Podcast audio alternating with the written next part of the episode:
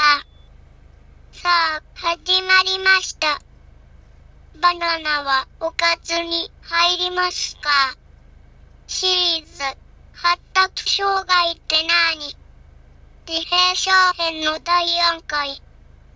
今日も、本が見ている世界について。前回は、どんな風に聞こえているか、について、少しお話したね。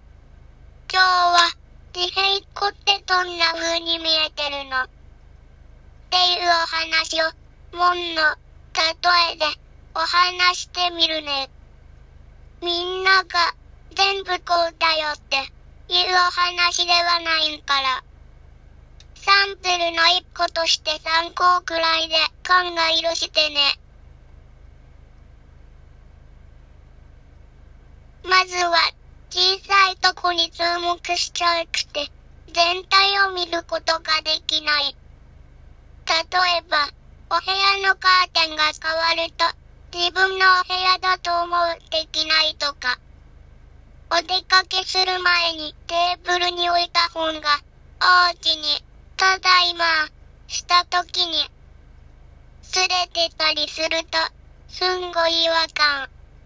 こういう小さいとこが違えたら全体で自分の部屋って感じるができないんだ。同じように人のお顔とかも、例えば、上手に説明できるかな。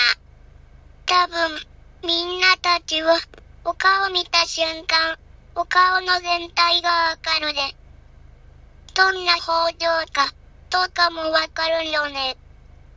それが、もんの場合、まず、眉毛、お目目、お花、お口、がある。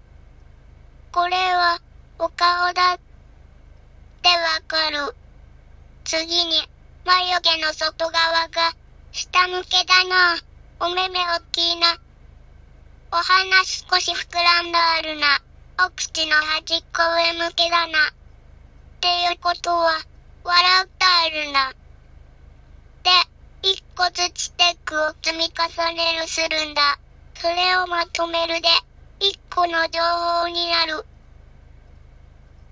さっきのお部屋のお話も同じけど、熊さんのカーテンだな。アンパンマンのベッドだな。白色おこたがあるな。ここは、門のお部屋だな。みたいな。こういう特徴があるとね、例えば、おトイレって認識するとき、おトイレは白色のドアでアンパンマンのマットがある。で、ピンク色の便器がある。で、お花の模様のペーパーで、でするのね。そうするとどうなるか。お外を出かけときに、おトイレ行くのとき、お店のおトイレとかが、おトイレって認識できないんだ。だって、これは、女トイレじゃないもん。で、こういう理由で、大きだと、おトイレできるんけど、お外を出かけときは、おむつじゃないとできないっていう子もいるね。もんは、他にも理由あるんけど、それは、また別のお話。